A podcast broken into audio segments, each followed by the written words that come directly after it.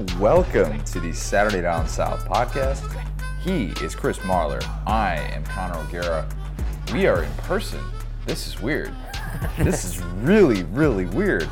We I- are. we're in Central Time Zone. I don't know what the hell time it is right now. It could be. It honestly could be October.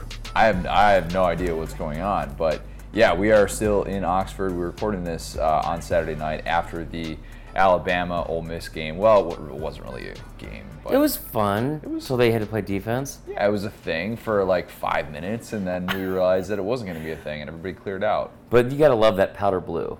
You gotta love that Landshark Tony. Landshark Tony is his teeth are half his face. Yeah, that, that is Gary an odd Busey. move. Yeah, They should just have G- the Gary Busey be their their mascot. we will talk more about uh, the Bama Ole Miss game. We're also, of course, going to talk about the Tiger Bowl and all the the great Joe Burrow hype that we are all on board for. Um, a lot of other stuff to get to, including a terrible, terrible day for the Big Ten that we will definitely um, point out. But before we do all of that stuff, got to talk to you guys about our friends at Rent Like a Champion. We have been hooked up Oh, all weekend long. It has been awesome. We are currently doing this in the living room of our Rent Like a Champion place that we got for this weekend, this condo, this three bedroom condo. It's been absolutely awesome to be able to have our own space Yeah. to There's only two of us here for, for half the day, so we've had a playroom basically. We had a man cave Really, yeah. with uh, a lot of been- throw pillows. There's, I mean, we've got Domino's Pizza up on, on the counter right now. We've got PBRs in hand. We're uh, we're in good shape. Should we Yeah. tell them? Yeah, that's okay that we can say that we're, you know, I think they always assume that I early. probably am drinking with half the things I say, so yeah, it's fine. I would assume that. But uh, seriously, our, our friends at Run Like a Champion have been absolutely awesome. I can't recommend this enough. If you're heading to an SEC game day this season, Rent Like a Champion is the best way for fans to get closer to the action with weekend homes that let you skip the hotel and stay just minutes from college football stadiums nationwide. From Oxford, right where we are right now, to Auburn, to Athens, and more, Rent Like a Champion's 4,000 homes across the country make them America's premier sports travel experience. They've been featured on Shark Tank. I talked to you guys about that already. And they've hosted, they've been on NBC, and they've hosted over 80,000 fans for college football's biggest matchups. Get your group in the game now by heading to info.rentlikeachampion.com slash SDS. Use that promo code SDS at checkout. We're going to give you 50 bucks off all of your new bookings for your group's next game day getaway. That's info.rentlikeachampion.com slash SDS. Again, promo code SDS for 50 bucks all new bookings. This season, don't just cheer your champions, rent like a champion. And if you go to Oxford, you definitely want to hit this up because, as we learned in a very painful way Oh yeah. on Friday night when we were walking, stumbling back to the apartment, Right. or to the condo, there's no Uber in this town. No, I don't know how Oxford gets away with that, with just no Ubers, no taxis. It's- uh, we searched, we, we could not find. No, there's two, there were two people of the. I think there's two people on on staff. They're billionaires. I don't know about that. I would assume so. Um, it's been a, such a great time. We try to keep uh, tabs as much as possible on the Tiger Bowl. Uh, we were moving around. We were experiencing the Grove. We were trying to, uh, you know, what as we learned, reception in the Grove not so great. No, no, no real connection to the outside world. We were trying to like watch on random TVs and stuff Yeah. at, at different tailgates and stuff. But we ended up, you know, trying to follow as much of the Tiger Bowl as possible, and I was able to catch, you know, the end of it, and it was. I mean, we watched the whole first half, and then of course we were able to. pick guys, we were able to pick it working, so don't judge us. We were working. We promised we were working, but it was absolutely incredible the way that LSU responded in this game, and I can admit it, we were wrong. We underestimated LSU. We are wrong. We are sorry. I, I'm really sorry. I I was I never gave LSU a chance. I went on radio in Baton Rouge and said the same thing. Oh, I've been on I've never same thing all week. I also put a lot of money on on, Auburn today. I've never been more happy to lose that money. Yeah, that was um, that was one of those things where all week we kind of led up to it, and it was just kind of assuming that Auburn was going to take this next step, and sure enough, LSU came out like gangbusters, and it, LSU from the jump was ready to go, and I can only picture what that Coach O pregame speech was like because LSU was firing on all cylinders right away, and you Right. knew from the moment they stepped on the field and you saw that first possession, you're like, oh man, they are not scared of anyone. this is this is going to be an awesome game. And then sure enough, it was. Of course, the ending plays out where Cole Tracy hits the game-winning kick as time expires. Joe Burrow leads the Tigers down the field uh, for the the, the go-ahead t- the go-ahead field goal. Um, and of course, I know Auburn fans were upset with that pass interference call. It's part of the game, you know. It, Yeah, I- I man, hate it's say it. crazy. It's crazy how unlucky they were to have that pass interference call and then, you know, watch a field goal from the other team go through the uprights and not land just a yard short, so they could run it back and win the game that way. I figured you were going there, but I didn't want to cut you off. I just when you got there. Auburn, would, it's just. I, I mean, it was a great game, and Auburn's still a really great football team. But it always cracks me up when I hear the unlucky breaks that they took. I was like, okay, okay, Auburn fans. Yeah, Auburn did not get the, the breaks at the end that uh, that LSU did, but LSU made its own luck. I mean, Joe Burrow, the throw that he had Yeah. uh, to, to set up that, that touchdown. Oh my gosh, that was That throw was to make it dime. 21-19 good. He threw it in the middle of four people. I, I don't I don't know that that's that's exactly the type of throw that you brought him to LSU to make, and we we found out so much from Joe Burrow today again, and it was one of those games where if you're an LSU fan, you're like, I am so happy this is our guy. He is our Yeah. guy. It didn't even matter that he was 15 to 34. Right. For- 40, it's 40, that's exactly 42.9%. Another game where he doesn't complete 50% of his passes, yet the hype could not be higher right now with, with what Burrow did today. It was so impressive to end Auburn's 13 game home winning streak. I mean, look at the teams who went into Auburn last year and couldn't win. Yeah, if LSU was ranked higher or definitely number one, they would have gotten their doors blown off. Right, exactly. That's the thing. I mean, Auburn Auburn, would, didn't Auburn didn't care. It's like when Right. like teams go to the Sugar Bowl, like I don't care, whatever, dude. We didn't want to be here. Auburn didn't want to be there today. That's what happened. No, that was obviously not the case. They uh, That was such a good game. It was a great game. It was it was exactly what we, we had hoped it, it was going to be. I mean, a down to the wire game with two teams that are so physical, and that was such a good smash mouth football game. Joe Burrow did things that Jarrett Stidham didn't do. Jarrett Stidham made mis- made mistakes, and I, you know, Early. early on, yeah, too. Put And him he had the- behind. he had the, the the first first play from scrimmage. It was wasn't it? Where- First first It pass a of the game. No, it was the it was a third play from scrimmage, but no, maybe it's, I don't know, second or third play. Of the first um, possession though. Yeah, and then they almost had a fumble after that. So they and it, it looked like to me it was a fumble, Yeah. and that would have been two turnovers in their first four plays, which is not ideal. Yeah, uh, Jarrett Stidham had, had two interceptions in this game. Had the interception in the third quarter too, and just was not that good. And I think that, Also, he made some good plays early. He did, he did, and he, and he kind of steadied the ship a little bit, but he was not what he needed to be down the stretch. And also, Gus Malzahn, the play calling down the stretch. I know Auburn fans are frustrated, had to be frustrated with that because they stopped with the tempo, and they had this tempo thing that was really, really working and, gassing the LSU That, yeah, defense. like that's what their whole offense is. That's I don't understand. I, he does he, he does this. So here's the thing. You've got, you did your pump up speech for LSU, and obviously it, it paid dividends. It paid Yeah. dividends in week one, it paid dividends this week. We didn't do the halftime one because we were actually at the Grove. We didn't have reception for it. And they were winning. And they, they Oh, were were they half-? I don't think they were up at halftime. Well. I think they had just lost a lead, but they didn't need, they, they were, they I had wanted them to believe in themselves. They, that's a good point. That's a good point. We have a new segment that we need to try out because everybody loves your Coach O imitation. Well, this I mean we're bringing Coach O on. We have him on. This is Oh, we have him on. just- we're right, channeling that's him. Yeah, He came to our Run Like a Champion condo. And, he's in the uh, third room. He's in the third room, of course. He's been punching wooden boards for the past 30 minutes and just pounding PBRs. Uh, yeah, I mean, we Is he gonna give us money for the PBR? um no, I don't think so. I don't, I don't want to ask ask. Yeah. I don't feel like that'd be a good idea. I mean, we, so after the game, we, we saw that, uh, uh, hopefully a lot of you saw, there was a little snippet, a little video clip of Coach O and the team celebrating. oh yeah, And Coach O said a bad word. A, be- a, a four-letter word Yeah. that starts with F, and, And, you can do the rest. You know, they're, they're or LSU's 3 and 0. Ed Orgeron's 3 and 0. And we're just really looking forward to Ed Orgeron getting just some swagger and confidence as the season goes on because no one expected him to be here, right? Did you see the patrolman after the game? Oh, oh my gosh, Rode him up, huh? That was that was a classic Coach O And, moment. we, and so I now we're that. to get more Coach O yes, in the national media and the SC media. And, and so we're going to start a new segment here called Ed Talks, yes. where Coach O is going to discuss whatever's on his mind. What's on your mind today? You want to kick off the intro intro music? Um, Dun, dun, dun, dun. In the eye of the tiger, in the thrill of the fight. hey, Connie, good to be with y'all. Um, listen, I want to go ahead and say, earlier today we had a, uh, I said a bad word. Okay, I'll just say what it is. I said a bad word, and I apologize. Some people sensitive. God. I ain't honestly know what are words. A lot of words I, I, I don't like.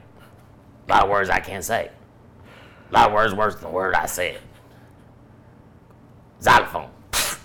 What is that? Ain't no Z in it. How about Colonel? It's not even an R. Zach Galifianakis. You know that, that, that guy with a beard. Got lost in the movies. Bottom line saying I said a bad word, but it wasn't that bad word. Okay? And that would have taken away the game. I mean, I don't like big word. Why do you think I got Joe Burrow? Good point. Basically just two letter. Never thought about that, coach. Exactly. Canadian bacon. That's a ham. That's yeah, ham. Uh, Canadian. You don't need to say Canadian bacon. Worse We is know I what it have. is. Yeah, not a real thing. wor- Worse, worse, worse, more like worst word ever. I ain't putting that on mistake. I'm going back to punching the board. Y'all have a good night. It is beautiful to hear that voice. It is Go Tigers. great to see all the people saying that Coach O's on the hot seat, this and that. He is firmly off of it. Any any hot seat. In I don't like seats either. Here's a stat for you, something to consider that I don't think people really know. I, I saw this. Uh, Aaron Torres tweeted this. Um, Coach O now has three wins against top ten teams since the start of 2017. You know who has three wins against top ten teams Nick since the start of- Saban, don't start. Don't start. I mean, yeah. Nick, so Nick even- Saban and Urban Meyer, by the way. That That's that's good. I mean, so before this, like I've, I've saying this like, when I got on that soapbox in the summer, saying how they were going to cover the six and a half wins season total, Yep. and how he should not be on the hot seat because he's been there for just a short amount of time. I mean, he's, this is his second full season as a head coach, and he's overall he's lost six games since he's been there, right? Uh, Five or six. Well, if if you want to include interim stuff, then yeah, I mean, Yeah, I'm going to include interim stuff. yeah. But since he's been a since he's been a head coach, we're talking about someone who started off three 0 and won nine games last year. Right, It's pretty good. and I think he's lost a total of five or six games, it's pretty good. and two of those losses are Alabama. Yeah. One is to a ranked Florida team from the year before. One is to a and like and Fournette was out. One was to a ranked Mississippi State team from last year, and one was to Notre Dame. Actually, Mississippi State was not ranked, but one's to Notre Dame in the bowl game. And Troy, but you know who needs? Troy beat Nebraska today. Yeah, it's true. Troy's a powerhouse. Troy's, Troy's the a- best team in Alabama. Yeah, Troy's a Power Five killer. So Yeah. uh, LSU's loss last year suddenly looks much better, of course. Um, yeah, I I, th- I think that just the, the LSU hype now is just is it is going to reach a, a new level because I think LSU is going to get into the top five in the Yep. AP poll. I know it's a bold prediction. I you might be right. I, I think it's. I, think they should be in the top four. I don't think Well- there's. I, look at the look at the resume though. I mean, this is the same right, yeah. point I've been saying. They have two wins against top ten teams, both of which were away from home. Yeah. What more do you want a team to show in the first three weeks of the and, season? and and like not enough is made about like how difficult of an environment it is to play at Auburn. oh gosh, I mean, the the job that they did to to, to handle that crowd, to come out there and punch them in the mouth, and then to be able to, to put together that last minute drive was simply amazing. I mean, weather that storm of like you, you come out 10, uh, you're up 10-0, and Auburn comes storming back. They're up 14-10. Like it, I looked like the game was in hand, Mm-hmm. and wow, man. the Joe Burrow Heisman talk. Let's let's just get the Heisman campaign. Let's yeah, let's circle do it. back. Like I said August. First Heisman Trophy winner to ever not complete 50% of his passes. It's so crazy to think about the just the different areas this conversation about this game has gone to over the past couple months. We brought it up in the summer about how I thought it was possibly the big, most important game of the season because if both teams started 0 and 1, it could be a The coach hot that's fired or the hot seat. And then, it became like, you know, how big of an impact it could be on the playoffs or the SEC or like the division, the conference, the national picture. And it's so crazy, all the different ways we've talked about this and discussed this game. I didn't see it ending with this. I didn't did either. not see it ending with Joe Burrow not lighting up the stat sheet except for when it mattered, and then some kicker. Cole Tracy, man. I mean, good God, you imagine that a kicker making kicks? What's that like? That's crazy.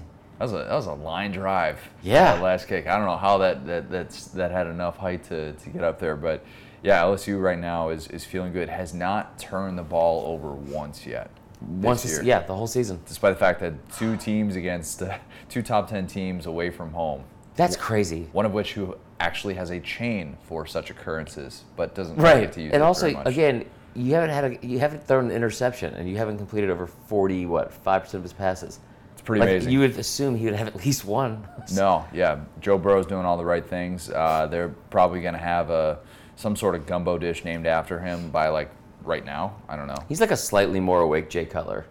Yeah, He's like Jay. Cutler with like like, but he's like fun. But he Jay cares Cutler. a lot more. Yeah. Like he cares in a different kind of way, Right. like where he wants to show it all the time. Yeah. Not just just like in a oh yeah, like whatever. This is you know I don't really. I don't He's like really a care about well showing my rested Jay teams. Cutler. He's like got some well-rested sleep. He's just Cutler. like, I'll feel myself a little bit. You guys want to go to Cosmic Bowling? Like what? Uh, no, I'm good.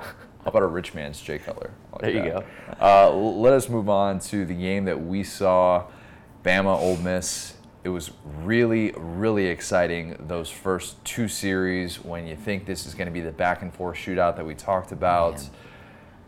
Come Jordan Jordan Ta'amu comes out and throws a touchdown pass right away to DK Metcalf, and then Bama comes back with a, a three-play drive. There was four plays. The first four plays of the game went for a total of like 149 yards and two touchdowns. There were 14 points scored in a minute and 21 seconds.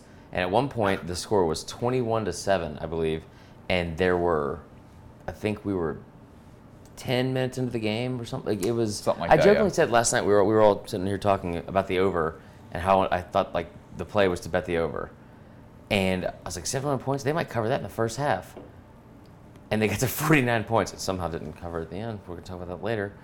But I mean, yeah, what like I, I hate. I honestly hate it for for Jordan Ta'amu and, and that team that there wasn't like a better showing because it was a great environment, man. That was so much fun, It was electric. and they're so talented. Gosh, they they But- have the playmakers on offense. NWO is is legit. You wouldn't know it watching them against that Alabama secondary. It was amazing watching the adjustment that Nick Saban made after that very first play where you had Saivion Smith just get absolutely torched, and then Saban benches him, and then the next play, uh, they Ole Miss tried to take a shot again Yeah. on that first play, and they went after I think they went after Diggs. And Yeah. Diggs had the pass break up, and it was like, okay, I guess Ole Huge. Miss is done completing deep passes I, for the rest of the game. I, I thought I didn't think that was gonna be the last one. Diggs played out of his mind. Uh, Shannon Sharpe tweeted earlier today that uh, Deionte Thompson, the safety from Bama number number uh, 14, is the best safety he's seen since. Um, why am I drawing a blank? Sean Taylor, Oh wow, which is that's a lot to say. that's that's a lot. But I mean, that kid had a hell of a game. I mean, it, it was. It's just I don't know if it's maybe the competition's not that great. I mean, we saw Louisville struggle today with Western Kentucky, and their mascot's a big red blob. So Don't hate on the Hilltopper. okay, fair. And like I still think Ole Miss is one of the better offenses in the country, and in you know in the conference especially, the defense is so bad.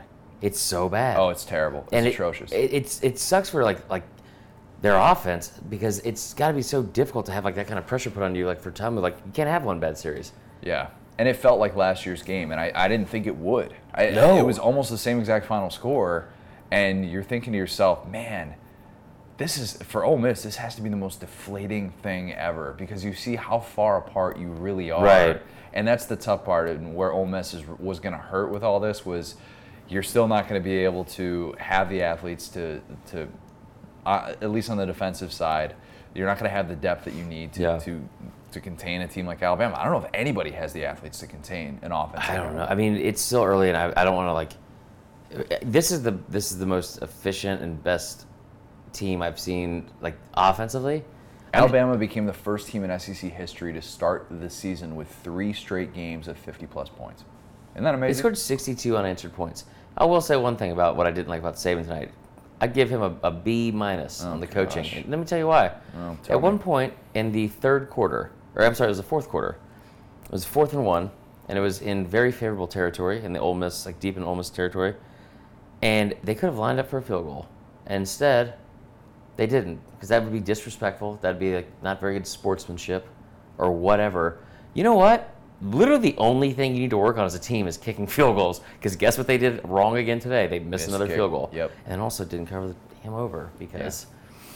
But yeah, like I, I just it, they look so good on offense, and it's it's you know I brought it up like after the first game. There's just you don't have you're not worried on third down or any kind of long distance with Tua because he's so good. And then you see the stat comes out last week that he's 11 of 11 on third and fourth or on third down. Now he's 13 and then again today. Yeah. Yeah. I mean, it's just it's the the kid is so efficient and he's so like he honestly we talked about this earlier. We were joking around about it. He might cost himself the Heisman because he's being pulled in games so early because they're, they're up by so many points. Jalen Hurts comes into this game with five minutes left in the second quarter after Tua went, went 11 of 15 for 191 yards and two touchdown passes. in the quarter and a half.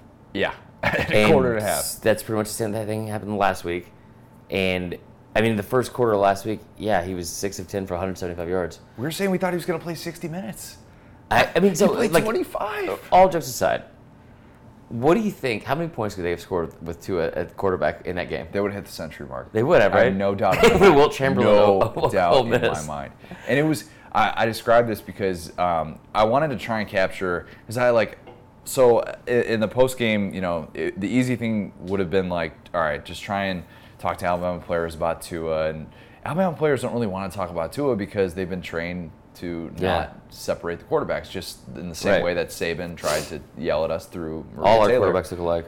Uh, yeah, they're all the same person. We have no difference uh, under center. But here's the thing: I went to when I talked to you know talked to Ole Miss, um, you know, defensive coordinator Wesley McGriff, talked to uh, C.J. Moore, uh, just about like the dynamic of facing Tua, and even our, our, our guy JT, and asking him about that of like being on the opposite sideline. You got to talk to JT tonight? Got to talk to JT tonight. What? Yeah. How is he doing? He's doing well. Did you send him my best? Uh, I, I gave him a nice little aloha from me, for, from you. Okay. Because that's our guy collectively. Yeah, that's true. Um, but yeah, I mean, they didn't talk about him like he's this all-time great, and I feel like I, I, I understand that. I totally understand that. And they were like, yeah, you know, I mean, we we face good quarterbacks all the time. He was just another good quarterback. JT was the only one who was kind of like, I'm so used to seeing Tua make plays like this. That's just what he does. Tua just balls out. I He's mean, ridiculous. And and like I said it, I think either on last week's podcast or the week before, that one of the reasons it's important that you need to figure out the quarterback situation, and you can't dance around the thing with Jalen and play him, you know, half the time and try to do the two quarterback system is because this is a different kind of quarterback. This is a different type level of talent, and you are only going to have him for two years. And that window is closing with every game, and I don't want it to end. I thought Well, you know, you know what's gonna happen? You know, I, this is I thought it was on Friday. What if Saban pulls an Urban Meyer, Tim Tebow thing, No. and Tua leaves in two years and Saban quits no, because he has no, fake heart issues, no, and then I have to become the coach. no. All right. hard pass. Uh, the the interesting thing that did come with Tua's brilliance early on, and it ultimately bringing in Jalen Hurts and then Mac Jones later. Jalen Hurts has played in three games. Jalen Hurts is not redshirting unless he quits this team. The idea that he had worked out a deal with Saban that he was going to redshirt, you're biting your lip and acting like this is still a possibility when it is No, I not. think I think I think the possibility is the is the quitting. I, I've, I've been on board with that for a very long time. So- and I think that it looks more realistic than ever after seeing what he did tonight. And you know, me and Duff, uh, our boss, were talking about this uh, during the game earlier, and um, and it's it's we were talking about how unique and fascinating of a situation it is because any side any side of of this, you look at it objectively, you can't be mad at him. No. They're- it's just it's not someone being wrong or someone being selfish or doing like something malicious. They have to do what's best for them, like whether it's play Tua, and you know give your team the best opportunity to win, and for Jalen, give himself the best opportunity to uh, continue his career or get to the next level. It's such a weird situation. Jalen looked pretty 20 good tonight. He looked pretty He- good. he's a good quarterback. He's no like it, it, I'm, I, I say that from from a from a passing perspective. Like I think he's actually making strides as a passer. He's That's that's been like the kind of buried storyline is we've we've we know that he's not on the same level as Tua, and he's there's nothing he can do in the next you know in the next two Well, months to get on the same Tonya level. Harding him. To, well, whoa, way too soon. Way too it was soon. in We don't talk about that. Um, we don't still way too soon. Um, there's nothing he can do in the next two months that he's all of a sudden going to be on that level as a passer. right. But there are certain things that he's going to try and do, considering that Saban, as long as Saban continues to try and play him, where he is going to try and show that he has made this progress. I think he's got a ton of suitors out there, and I think that obviously it's going to happen where somebody's going to give him an opportunity. It's going to be a big time place that he's going to go to. And whether that's Auburn, whether that's Texas, whether that's Auburn, please let it be Auburn. Oh my God. I'm kidding, that's mean. Um, I- I, I do think that he is going to get a chance to showcase his development. He has developed. And I criticized Yeah. him last year for not developing. And I think we're starting to see more signs of that. So I, I credit him for that too. Like, not to keep heaping praise on this Alabama offense because it's Right. too easy, but Because the defense is also good. yeah, God, that was a that was a heck of a response from the defense. I mean, so, but uh, some, this is, I want to give this guy a shout out. Nick Murphy is one of our my favorite followers, like on, on Twitter and of the pod and everything like that. Always sends like hilarious tweets and stuff like that. at. And he brought the point. He said, "Is anyone overlooking the fact that Jalen could just share time with Tua and declare for the draft?" And and here's the thing, that sounds ridiculous. it does. But does it? Yes, it does. I don't know if it does. Okay, so last year, when JT Barrett was debating whether or not he was going to come back to Ohio State for his senior year, I'm not saying Jalen Hurts and JT Barrett are the same player. No, they're not JT quite. Barrett's 38 years old. He is. Um, he's actually reti- He's considering retiring now, just old age. Um, Oh, when he when he came out and said that, that he was debating whether or not he was going to come back, it was like, really, right, really. he had another year of eligibility. Well, no, I mean uh, going into the 2017 season, he said that.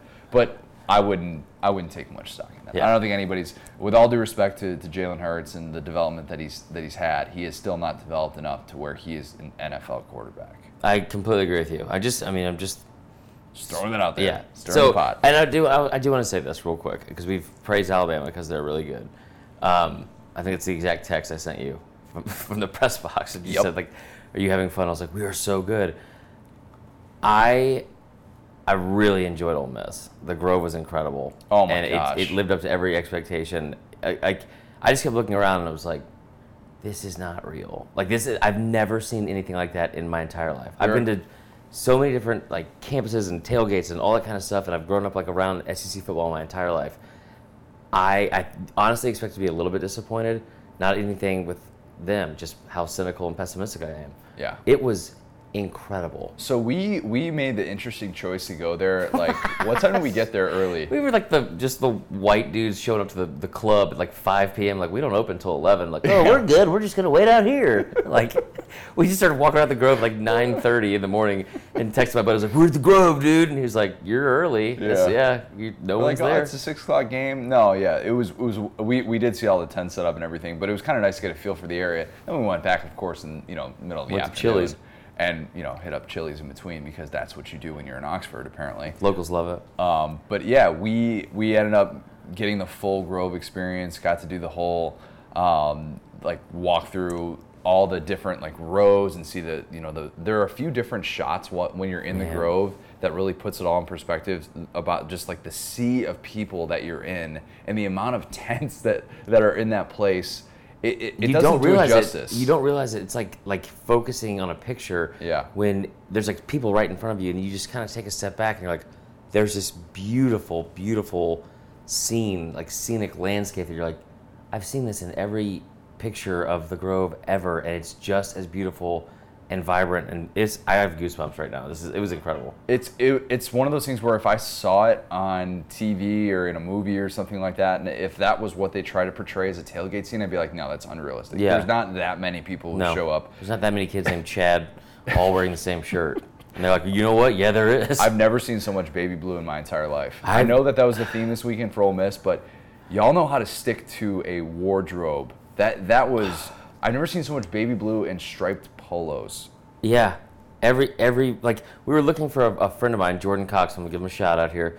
Um, The man. yeah, he's the man. He's awesome. We were trying to find Jordan Cox and, and to go to this tailgate, and, and they're like, "Do you see him? Like, what does he look like?" And I was like, "Everyone here looks exactly the same.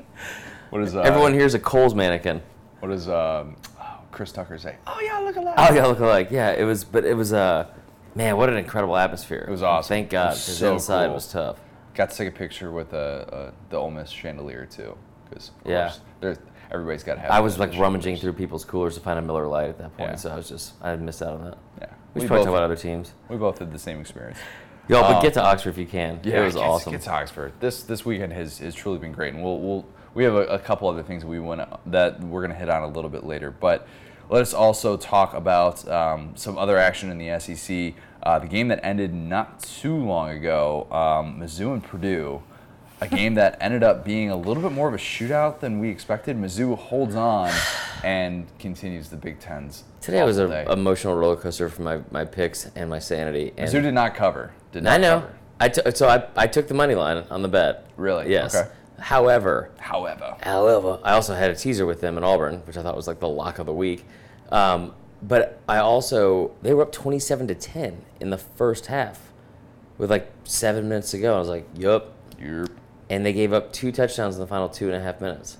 Yeah, kind of some some fluky plays too. They had like well, they had like a block kick, and then they had the the one bobbled pass that a Purdue receiver somehow came up with. It was like a 74 yard completion Yeah. where it Six- wasn't to that. It was it was almost like the you know the the Auburn miracle. You know, back. I don't in- even know what you're talking about, dude. We Yeah, never we- get miracles. You don't want to talk about that.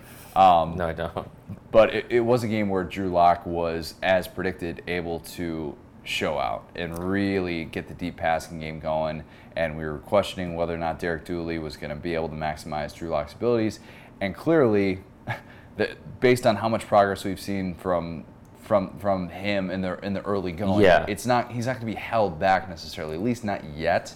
And I think that that was the the ultimate sign for a Mizzou fan is you didn't want to see Drew Lock all of a sudden face his first Power Five defense under Derek Dooley and have like you know one of those think 150 anybody's yards. take take Purdue that, that- from from Derek Dooley. No, you listen to me. You listen. You're gonna do what I say. Like even like as like a parent, like no, Dad, you're wearing pleats. Like get get out of my face. I'm not going to my room.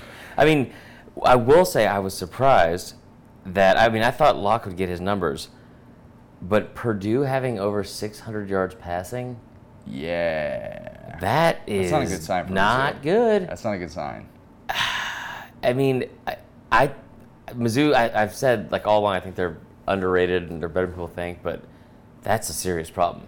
Oh, it's a big it's a big time problem, and I think there's the, just the natural feeling of there being improved quarterback play in the SEC. I mean, Yeah. Al- I mean, Mizzou's got to face Alabama this year. They got to go to Tuscaloosa and face I'll Tua.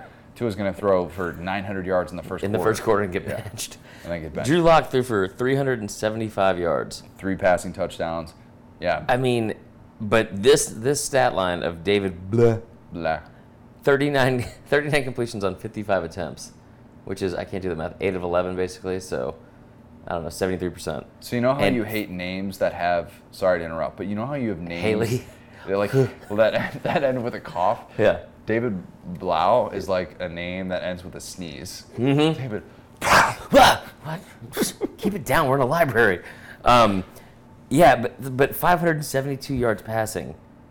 I that is so many yards I can't even count that high. I mean, you know, I don't like no more I mean, anything over 500. But still, Mizzou starts off 3 0. Hold on, hold on, hold on. Mer- Purdue had three receivers with over 100 yards. that's, That's hard to do. Georgia, Georgia has how many receivers are going to have 100 yards next week? Ridley, Hardman, Robertson, Nauta. Now. I mean, wow, yeah. Anyway, go ahead. I'm sorry. No, but I, I think you I- you kind of hit the nail on the head there. Mizzou is 3 0 and obviously still has some issues. I think the question that we find ourselves asking, given how South Carolina looked against Georgia, given that Florida, again, kind of struggled to get out of the gates, eventually did, but after last week, there's a lot of variance in in what the second through five or second through seven really in in the entire SEC East is going to look like this year, and that's uh, Mizzou could have weeks where it looks like it's the second best team in the division, no questions asked, and then maybe they're going to have those games where you know a team like Bama is going to beat them, you know, 55 to nothing after a quarter or something like that. Yeah. And all of a sudden you're going to say, oh yeah, this is okay. Mizzou is not as good as we thought. I think the variance with a Oh, team like yeah. Mizzou is just going to be all over the place all year, Right. and I think that's going to be the same throughout the Just division. schizophrenic. There's going to be so much parity all across the board. Right. And it's so, and I I will say this in the East, and I, I shouldn't say this, but I- I'm going to. Say it. Does Georgia's second string finish Oh, second yeah. in the division? E- easily. To, second to, to Georgia. Yeah. Georgia, the first string. Like, I mean, do you can they win? Could they win the division? And that Uh, sounds ridiculous. And I, I do want to see how that defense looks against Mizzou next week because they struggled with them last year. Right, struggled in the first half. And it's made a road some game. halftime, made some halftime adjustments. Looked really good in the second half. I, but like they are so head and shoulders above everyone else. Yeah, Justin Fields had a had a had a rushing touchdown today in relief for for Jake Fromm, and all the Justin Fields hype is just continuing to continuing to to rise. And Yeah. he's an unbelievable talent. And again, we saw that on display. That was the easiest cover in the world. The fact that they Yeah, were only a took that one. That 33 point good. favorite, I I didn't understand that one. No. we we will move on. We will stay within the division. Um, speaking of Florida, so there was. I thought this was interesting. The aftermath of the McElwain Bowl, which Oh, this is this. If you think you had a bad day, at Oh. least you're not this person. yeah, so Feleipe Franks got off to a slow start again. I think he was 0 of 6. Somebody actually even said in the press conference, like you know, questioned uh, the the slow start, didn't have a completion in his first six passes, and then Dan Mullen corrected the reporter and was like, "Oh, actually, he did. Technically, he did complete one pass because he had the interception." Right. um, which is great in itself. But he also drew an unsportsmanlike conduct penalty again for the second week in a row, and Dan Mullen was not happy. And there are reports that apparently he was really laying into him on the sideline. That's not how a quarterback's supposed to act. Right. Stop being pouty. You know, really not happy with. When I try to dance Franks. to you, dance with me. That's that's one of my favorite. Five, six, seven, eight. Um, but this public display of um, just disapproval with Feleipe Franks. Yeah. He said he came on. D- Dan Mullen also came on and said that he's that uh, Feleipe Franks is not going to have a short leash, so you can stop asking about that. He's not going to get pulled if he throws a couple of interceptions. Which, Which I sounds like that's why he's acting this way. Which sounds like yeah. And also, how bad is Kyle Trask if he if we're just continuously giving threw a touchdown on his first play today.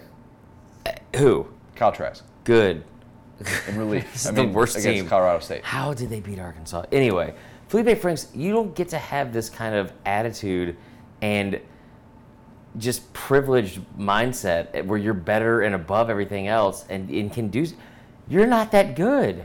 Yeah, Feleipe Franks to me still is is such a big head scratcher and and I and I feel for the kid because I think if he had gone to the right place and started uh, his career off under the right coaching, maybe if he had started off with Mullen, Yeah. he'd be in a much different place right now. So I don't want to hate on the kid for that, but Mullen really made it a point to say he needs to have some thicker skin. He can't let these things get to him. Right. If Florida's going to get to where it wants to go, which doesn't look like they will this year, they need they need their quarterback to be mature. He's got to act like a quarterback, and I think you finally saw Mullen reach a little bit of a boiling point with him, where he's like, "Hey, like, look, man."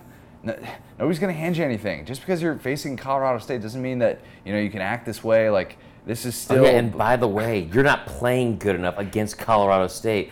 You're two of eight right now Yeah, to finish- start the game. finish Two of eight. 119 yards he finished with, and he got a couple touchdown passes, of course. But like, man, if you're a Florida fan, this is this is going to be tough to watch, and you you got to hope that that Mullen is the right guy to, to steer the ship. But I'm still just not convinced that Feleipe Franks is something that can be salvaged. Feleipe stinks. Oh, that's mean. I shouldn't have said that. That's mean. Immediate regret. I'm sorry about that, guys. Um, so Florida, of course, is going to continue to have this this quarterback situation that we will follow very closely. Tennessee. That wasn't a personal attack. I, I just I like puns. I just want to throw that out there. Tennessee week next week. Tennessee did not look so great today, but ugh, that was like Not a, how I a rough. afternoon. That was a rough twenty-four That is- nothing shutout. Ugh. Have you ever Had- seen Dunkirk, the movie? No, That's what Dunkirk was. Rough. Just slow, boring. You think you know the outcome because it, but it, it it's kind of uncertain and still boring and gray. God, that was bad. Yeah. Speaking of not great, so your pick of the week, Jesus. Arkansas.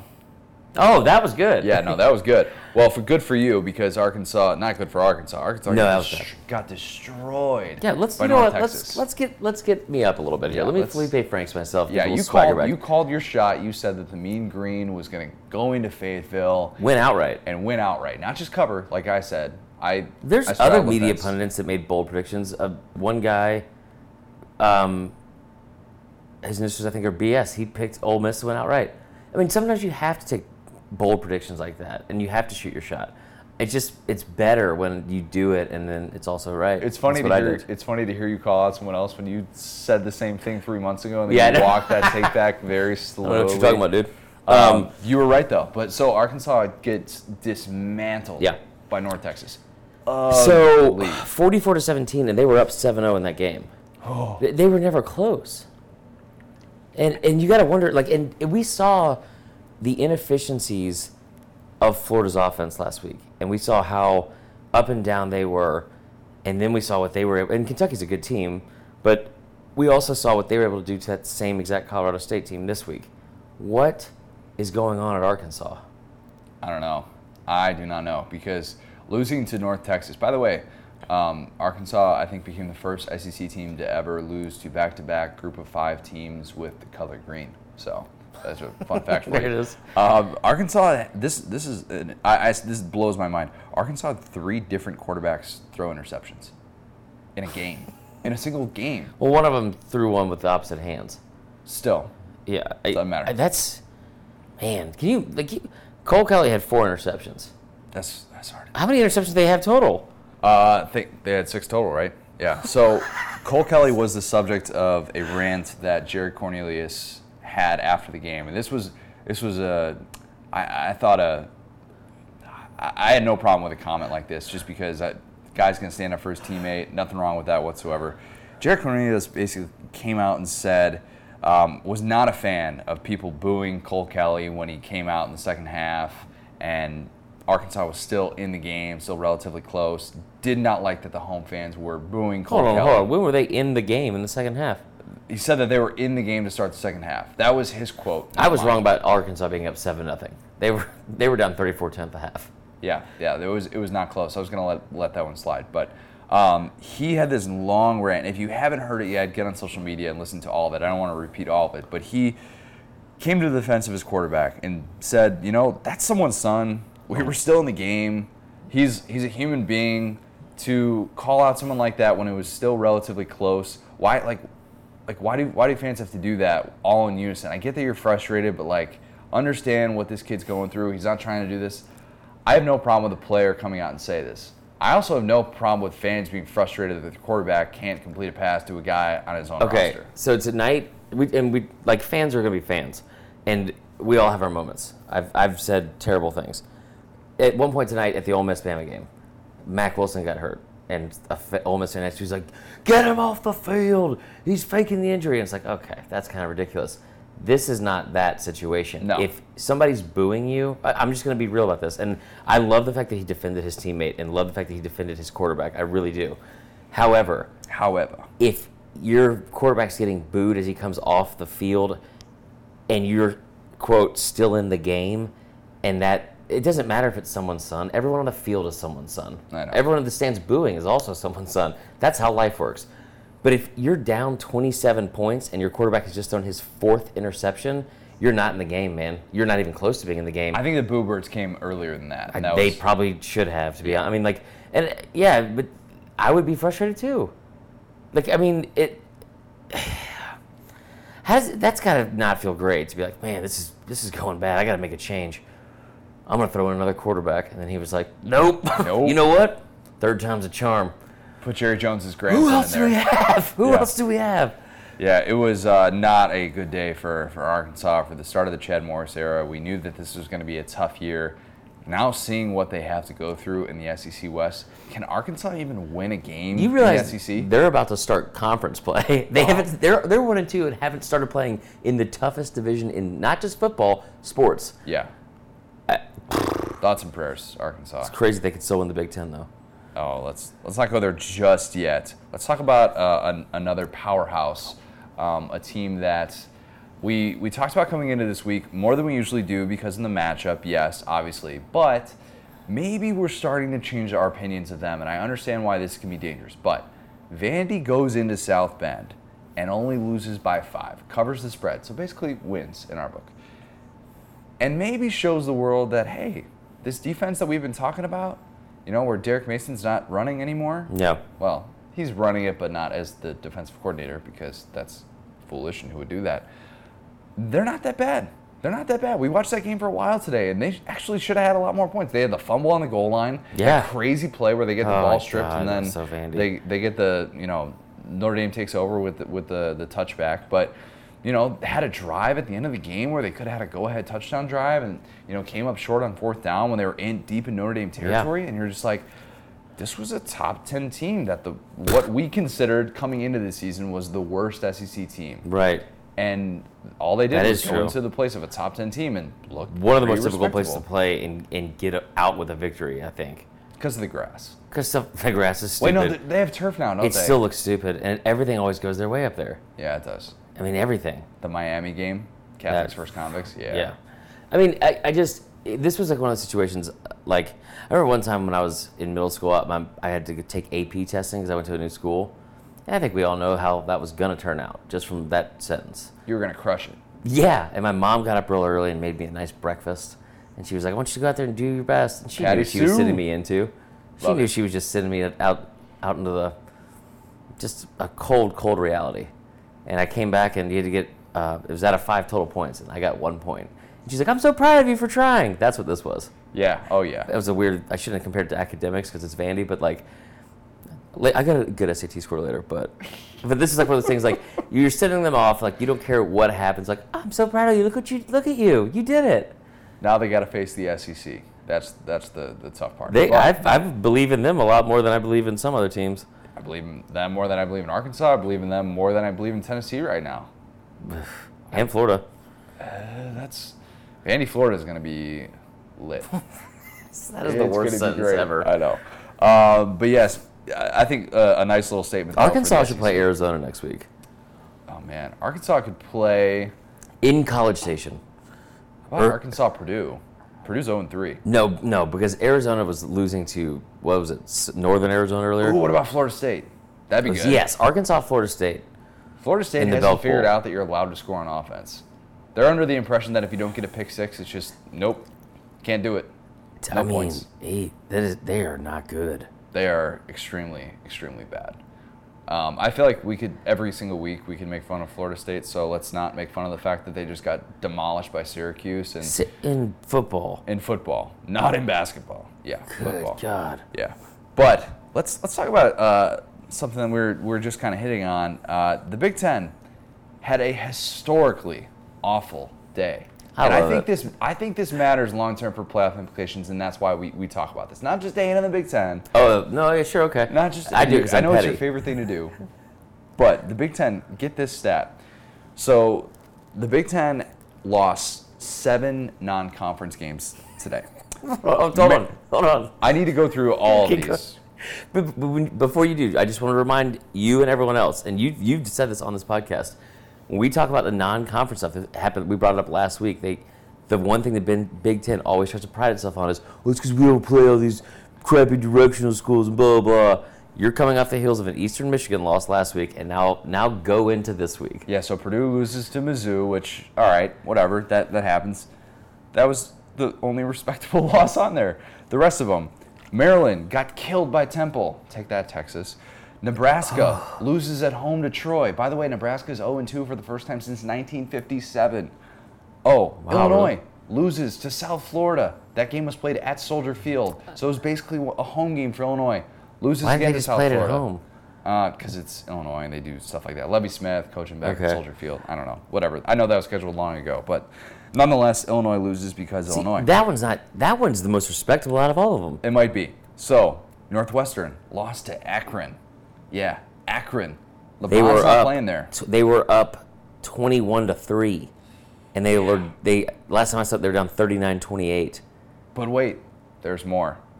Wisconsin, my playoff team in the preseason, my t- my pick A to win the Big Ten, loses to BYU at home. What? Half their team is on a Mormon mission trip right now. Oh my goodness gracious! no, no, keep going. It gets worse. Oh, oh, it gets worse. The ultimate, ultimate slap in the face for the Big Ten, Oh, this is a slap in the face in general, just Connor. for humanity. and to me. The fact that this game existed today, Rutgers lost 55 to 14 to Kansas in football. A little peel behind the onion, curtain, whatever. Connor talked me out of putting a bet on Kansas today. Connor knows not what you're talking about. Connor was also probably just trying to be a responsible friend. Like, hey, Chris, come on, man, you're doing so well right now. You don't have to go to that place again and make bets like that. Yep. And I was like, you know what? You're right, Connor. That's how it played out. but I mean, so I'm not joking when I say this. Illinois losing to South Florida, they were an 11 and a half point underdog. That was the most respectable loss of the day. Even though Illinois blew like a 15 point lead in the That was quarter. so bad, but it's Yeah. not as bad as losing to Akron. You lost to a team called the Zips. That's what you do to a bag. You- lost to a verb. The Big Ten lost seven non-conference games on the same day, which that has not happened since the first time the AP poll was released in 1936. Ooh, I would love to know who they played that day. We always talk about this. It's like Michigan, a nursing school. They actually set up a bunch of scarecrow out in the middle of a field and just, I mean, it was tough because the defense were all holding pitchforks, so it was dangerous, but yeah, they still won. The 41 to 8. The hardware store put a team together. It was super competitive back then. Yeah. Yeah. I don't know what that means for this. I mean, for the There's rest always of this somebody year, named Red on that team. There's old Red. it's it's awful for the Big Ten. It, even though Ohio State beat TCU, the Big Ten now as a conference, all of its eggs are in the basket of Ohio State Do you know what's happened? and Penn State. Do you know what's happened with the Big Ten? They've become what they hate. They've become what they portray the SEC to be. Yep. And that's a top heavy conference Yep. with only one real contender at the top. And that's exactly who you become. As I say every single week, no team has gone through the nine-game conference schedule undefeated and made the playoff. That is Ohio not State good for will. the Big Ten. That is not. good. Ohio State's good. Yeah, Ohio State is. Ohio State's very good. Ohio State looked good against TCU. Ohio State, Bama, Dwayne Haskins against Tua would be a blast. I think that'd actually be a more fun matchup than Bama Clemson. Am I wrong to think that? No. And don't get me wrong, Georgia is unbelievable, but I still have more questions about Georgia, whereas Ohio State, just because I don't know. I thought it was. I thought it was like making the prediction of Bama, Georgia, Clemson, Ohio State in the beginning of the year was like ridiculous. Like, how are you going to have both teams, like Bama and Georgia, get in? Because like presumably they would meet in the SEC championship game. How would they both get in the playoff? That looks like it's a pretty strong assumption now. how dare you leave out LSU? How dare you? Oh, I mean, prediction, big word. Let's talk about our friends at, at, at MyBookie because you, I, I heard pretty much about all of your picks today. Uh, every time somebody would score uh, a touchdown, a go-ahead touchdown, it was like your first firstborn child Yeah, died. that's what- um, and I assume that you did not have a good day based on your reactions. So, first off, shout out to mybookie.com, my favorite website that I'm allowed to talk about. And I, you know, everything is so. The, the mobile site worked all day, like I said it would, even though we had hardly any service on the, at the Grove. I mean, it's a beautiful thing. You can put bets on in-game lines like that are already happening. Say you forgot to bet on Georgia, and it's two minutes into the game. Boom, still can put a bet in. You can tease points down. You can buy up to three points. I love everything about MyBookie, And I, I still you want do. you all to go to, to mybookie.com, use the promo code SDS, uh, use the promo code SDS25 after 7 p.m. They'll give you a, they'll match your initial deposit up to 100% for both. And if the SDS 25 after 7 p.m., they'll give you an extra $25, which is great. Actually, there was a, a guy in line at the Ole Miss game, Ole Miss Bama game right before kickoff. He recognized uh, the shirt I was wearing and, you know, from the podcast and everything like that. And I talked him out of betting on, on USC in Smart. Texas. Yeah. Smart. Yeah, no. So what happened was all the picks that we discussed earlier in the week Mm-hmm. that I had researched and put time into and all that kind of stuff and was confident in. I don't know what happened this morning because I've had a great time here. But I threw all that out the window and was like, no. And I bet on several other teams I shouldn't have. It was a tough day for I me. think you listened to Phil Steele a little too much. I did listen to Phil Steele. He got in my head. Yeah, he did. He's a robot though, so Yeah, that's what he is. robots do. But regardless, I still had a fantastic day. Still came out decently well. Um, and again, you know what the, the big thing is? It's not who you're betting on, it's who you're betting with. So there you go. So make sure you guys head over to mybookie.com. Uh, we'll get in some of the picks a little bit later for next week. Yeah, let's. Do we want to look at the? Let's look at the the week four slate Yeah. because uh, the week the week three slate is officially uh, in the books. At least, well, Pac-12 After Dark is still going on right now. Future Us is going to. And plus, I don't, I don't, I don't remember what your actual picks were from last week. Um, yeah, but let's just say I went undefeated, No, we're not going to do even that. though I didn't. Come I think we did pretty well though. We both agreed on, on Auburn. We both agreed on Tennessee, Vandy. Mizzou didn't cover. Mizzou didn't cover. I think you were right on that one. And then, um, No, I had Mizzou covering. did you? Yeah. Um, yeah, but it, it was we're, it's pretty similar. It's, I think next week it'll really ramp up because you have like six conference games. So About time. yeah, Um, yeah, so week four games. Let's already look ahead. I'm, I'm cautiously. I'm going to throw this out there because I don't want people to get ahead of themselves and say that this can be a down to the wire game because I don't think that's right. I think we learned from South Carolina it's not going to be. But Georgia is at Mizzou. The people who are already bored with Georgia are going to say that Mizzou is going to pull off the upset. Maybe Herb, maybe maybe Herbstreit will get on game doing? today. Herbstreit said Herb that Vandy was going to beat Notre Dame today. he lives Yeah. in Nashville. Oh gosh, He also picked Tennessee to. I just realized that he picked Tennessee to beat West Virginia. That's a smart man. That's a smart man. I stand corrected. Even though that was dumb, missed that both those smart. picks. Yeah, he missed both. But, anyways, so Georgia and Mizzou is going to be the game that people are, are are talking about, just in terms of whether or not it can actually matter in the division. I don't think it will. Georgia is, not, is on a completely different level. Can Mizzou still have some success? Yeah, but to the success that we think they're going to be able Yeah. to hang with Georgia for 60 minutes? No. There's also other games. Group of five opponents are still on the schedule. Kent State is going to get to face Ole Miss. That's gonna be a massacre. Ole Miss is going to be pretty angry. Um, that poor Ole Miss.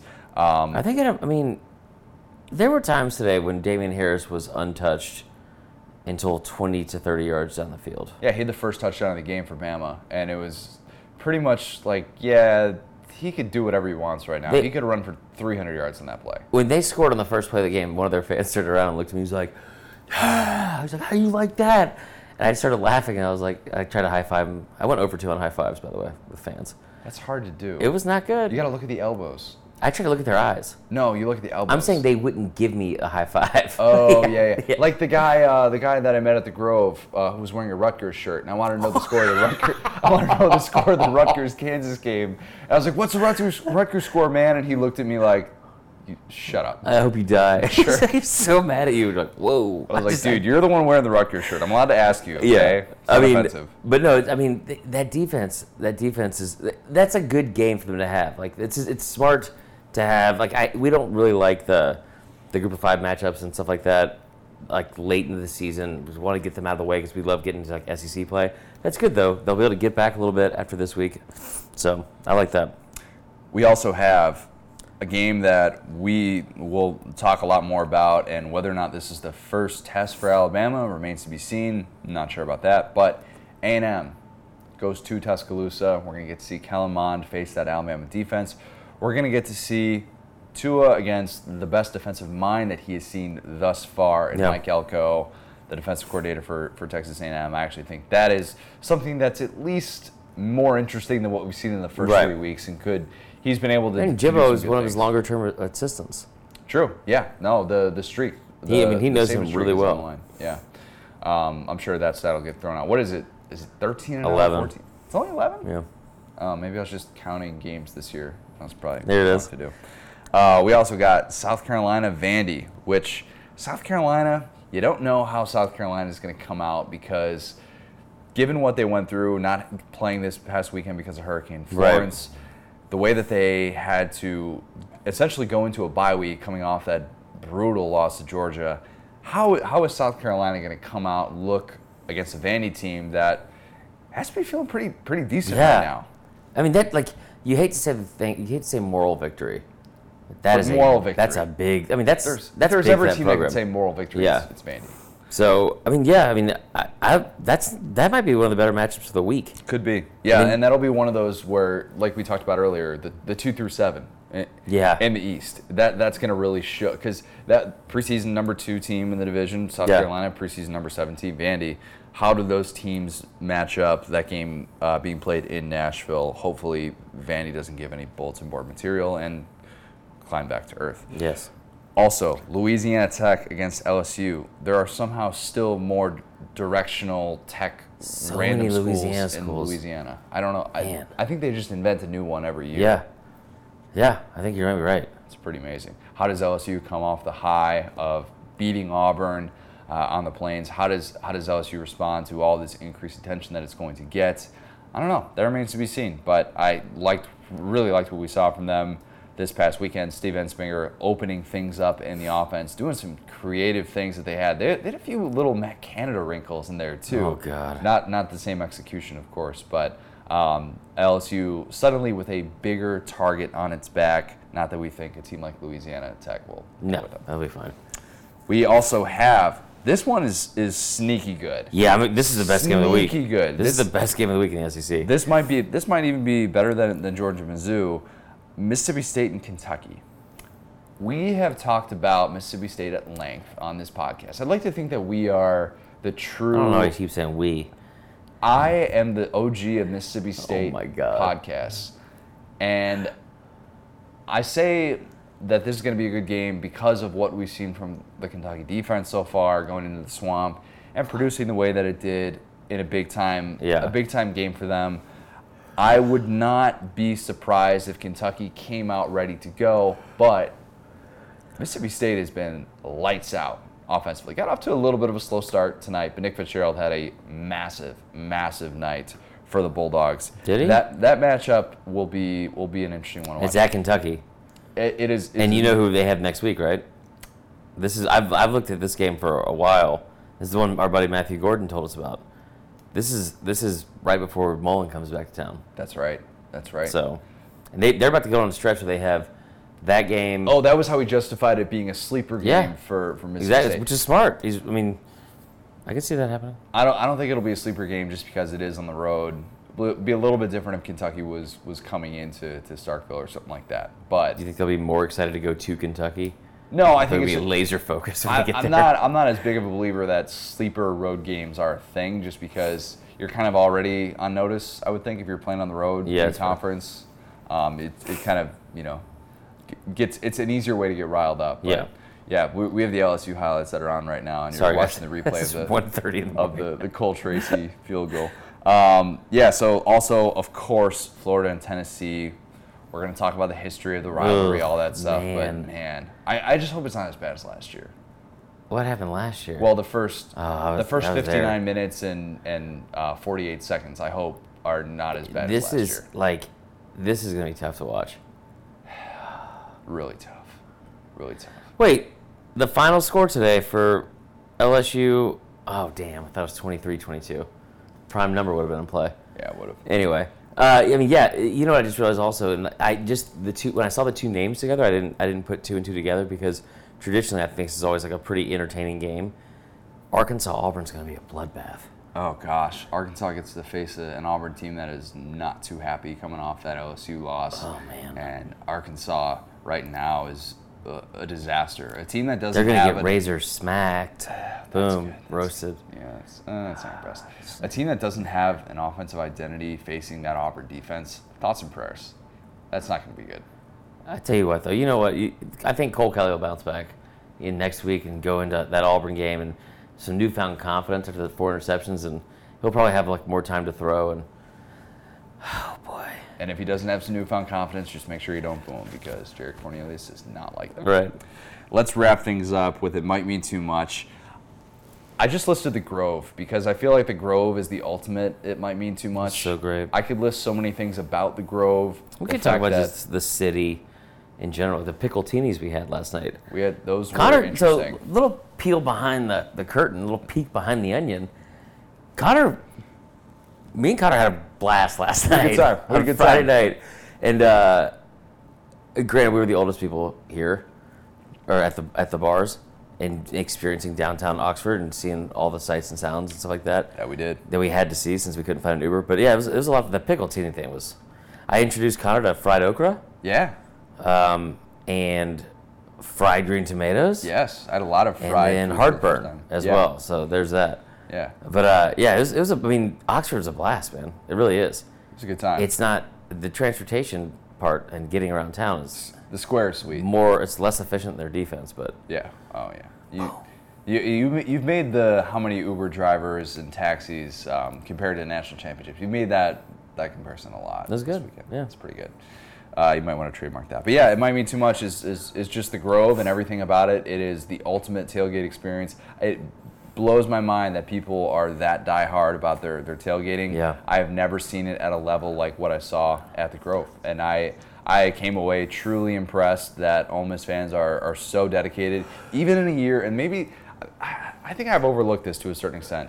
Even in a year in which your team's not going to the postseason, Right. there are a whole lot of fan bases that would mail it in and it would mm-hmm. say, "Why are we showing up?" And I understand that. Look, it was Bama weekend. There were a ton of Bama fans who came in here and dominated downtown and, and made their presence felt. Yeah. But like I said, the amount of baby blue that we saw Yeah. this weekend, th- that wasn't just all Bama fans. There were so many Ole Miss fans, not in the second half of the game, because Bama was up like 62 to seven. But, I mean, that's not their fault. no, but uh, And, but and we joked was- around about that, but like now I kind of get it. Like, yeah, I would rather go back there too. Yeah. Oh yeah. If somebody like if you went to a movie and you were like, say you were a kid and you're like, hey, do you want to watch the rest of Schindler's List or do you want to go outside and play skee ball? I'm like, oh, just go go play skee ball. Catch you when the, when the movie's over, mom. Man. Catch me out here. That was probably a bad example, but Yeah, I was gonna say watch your parents didn't take you to see Schindler's List when you were seven. watching college football, comparing it to Schindler's List is uh, yeah Uh, yeah, I think I've, I think I've had that. that it's been too overthought. too long of a day. It's been a long weekend. It's been a fun weekend. Uh, we will part our, our, our separate ways uh, tomorrow. We'll uh, we're gonna be coming back. I think Wednesday this week. Wednesday, yeah. I think is the plan. Um, but yeah, we appreciate you guys following along all of our social media stuff, all of our journeys here in Oxford. Uh, really appreciate our friends at Run Like a Champion. If you haven't seen, uh, we posted the, the video on the SDS podcast accounts of the, the MTV cribs, the SDS cribs. uh, yeah, no, not MTV. Uh, it is late. Can? Electric. Yeah. Um, but seriously, thank you guys for, for everything. Uh, give us those five star reviews. Continue to um, send us your questions for Fourth and Wrong on social media at the SDS Pod. There were C- several people today that brought that up, and they brought you up when you were in the press conference or the press box. And I don't remember everyone's name by heart because it was like just in passing a lot of times. But I just want to say thank you to all the listeners and stuff like that. We met and, and all the kind Met- words and stuff like that. Met a lot of people today. It was really, really cool seeing it. I know the brand of, of SDS is, is strong. It's alive and well, and to get to experience it in a place like Oxford, Oxford was truly special. And we, we seriously appreciate everybody Yeah. who listens. Continue to tell your friends, tell everybody you know about it because uh, about about us and about the podcast because we love doing this, man. It's been fun. Yeah, it's been awesome. Yeah. So remember, watch Facebook Live on Saturday mornings from Chris Gam- Gambling. Watch Monday nights as usual. Continue to follow us on Instagram at Saturday Down South. Follow us on Twitter. Yeah, I already did that stuff. So let's Boom. message number one message leaving Oxford is Good night, Moon. Good night, Tiger. It might be much. thanks guys. We'll talk to you in the middle of the week.